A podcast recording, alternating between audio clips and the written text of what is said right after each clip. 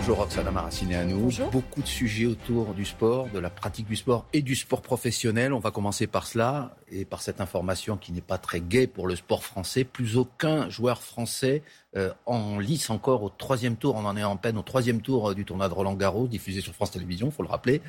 C'est du jamais vu depuis que ce tournoi existe. Comment vous l'expliquez, vous, en tant que ministre? Oui, des joueurs français en difficulté. Je ne vais pas commenter leur performance, mais des joueurs internationaux aussi en difficulté. On en a vu euh, avec, euh, avec la japonaise oui. Naomi. Mais là, c'est, si j'ose dire, entre beaucoup de guillemets, une hécatombe.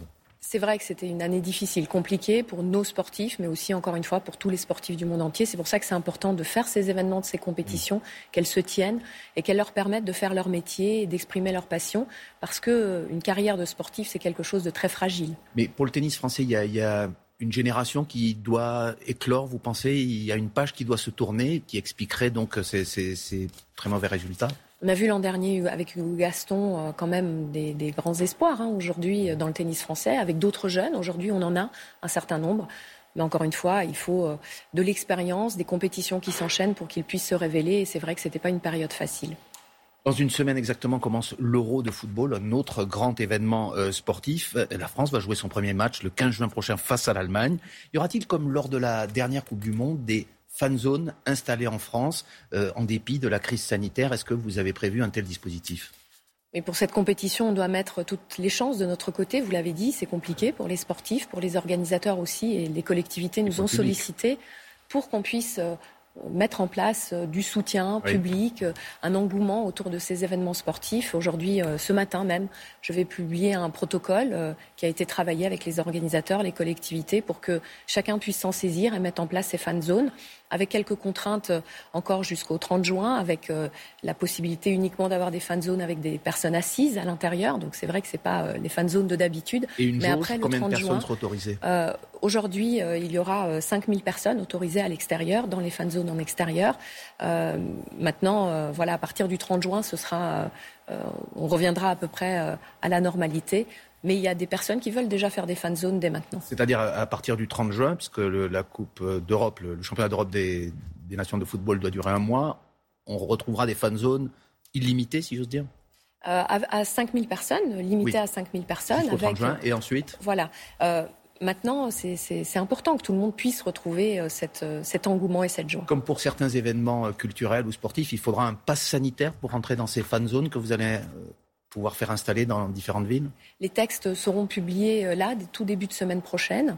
Euh, D'ailleurs, avec un premier match euh, destiné justement aux soignants euh, et aux pompiers, à la sécurité civile, qui sera celui du 8, du 8 juin, un petit peu en avance de phase, quelques heures avant la, la deuxième délimitation.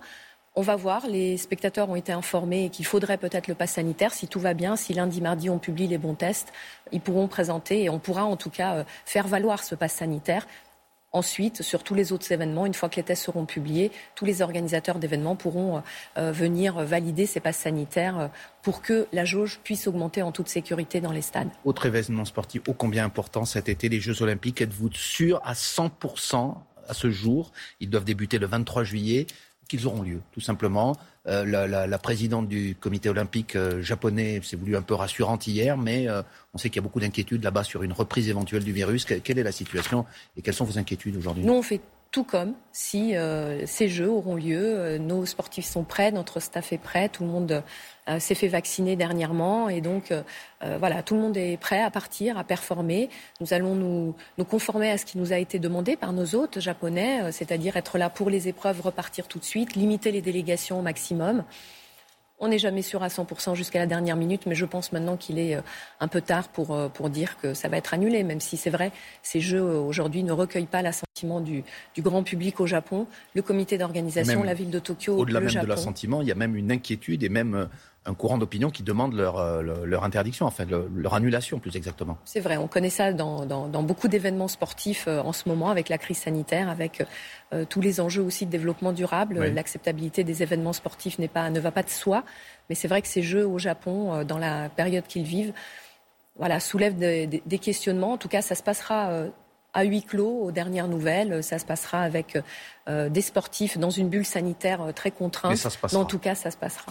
On, a parlé du sport en compétition, des sportifs professionnels. Tous les pratiquants sportifs, eux, ben, attendent une date avec impatience. C'est le 9 juin, dans quelques jours, puisque les salles de sport, les piscines vont rouvrir. Est-ce que d'ailleurs tous les équipements sportifs vont rouvrir ou est-ce qu'il y aura des exceptions mercredi prochain?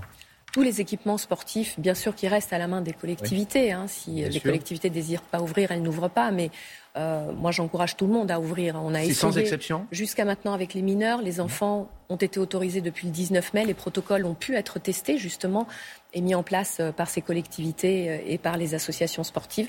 À partir du 9 juin, tout rouvrira, euh, les piscines en intérieur, euh, les euh, dojos, toutes les salles de sport. Les sports de contact seront à nouveau autorisés pas en à l'intérieur. Il faudra attendre le 30 juin, mais les associations pourront reprendre leurs activités et reproposer des choses à leurs adhérents. Et puis surtout les salles de sport, parce que les salles de fitness attendent ce moment avec grande impatience. On a travaillé un protocole à 50% de la jauge. Il est finalisé ce protocole Certains disent oui, 50% de, de, la jauge. Donc voilà, il y aura suffisamment d'espace pour que les, les abonnés et les adhérents puissent retourner en toute sécurité dans ces endroits.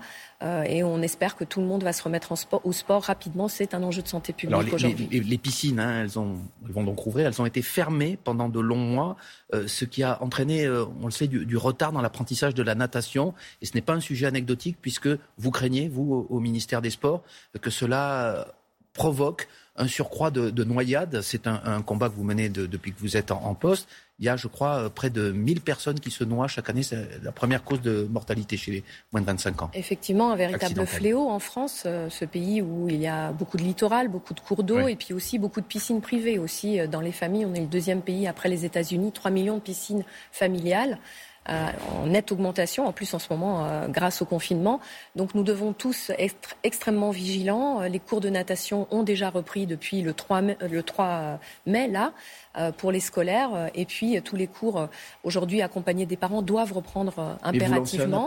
Bien sûr, c'est un, appel à la vigilance. Nous avons organisé hier à la Cano la journée nationale contre les noyades en France. Donc voilà, un appel à la vigilance, à la surveillance des parents dans les piscines privées à domicile et puis surtout se baigner uniquement dans les, euh, dans les piscines et les cours d'eau, euh, les endroits qui sont surveillés et mmh. éviter euh, d'aller malgré les chaleurs qui s'annoncent très fortes si on ne sait pas nager sans la surveillance d'un proche ou d'un adulte quand on est un jeune enfant. Il y a quelques jours, Emmanuel Macron a lancé ce qu'on appelle le passeport à l'image du pass culture, 50 euros pour tous les foyers, ceux qui bénéficient d'allocations de rentrée scolaire.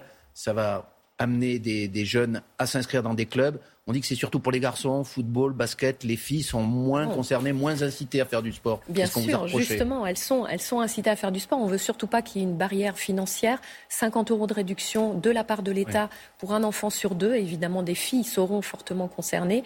Ça concerne les 6-18 ans et on espère que beaucoup de collectivités, beaucoup de fédérations vont venir abonder, y compris des partenaires privés, pour euh, qu'on arrive à, une inscription la, moins chère possible dès la rentrée euh, pour que tous les enfants puissent en bénéficier du sport. C'est important pour la santé. Vous entendu. Merci beaucoup, Roxana Maraciné à, nous, ministre déléguée au sport. Et c'est la suite de Télématin avec vous, Laurent.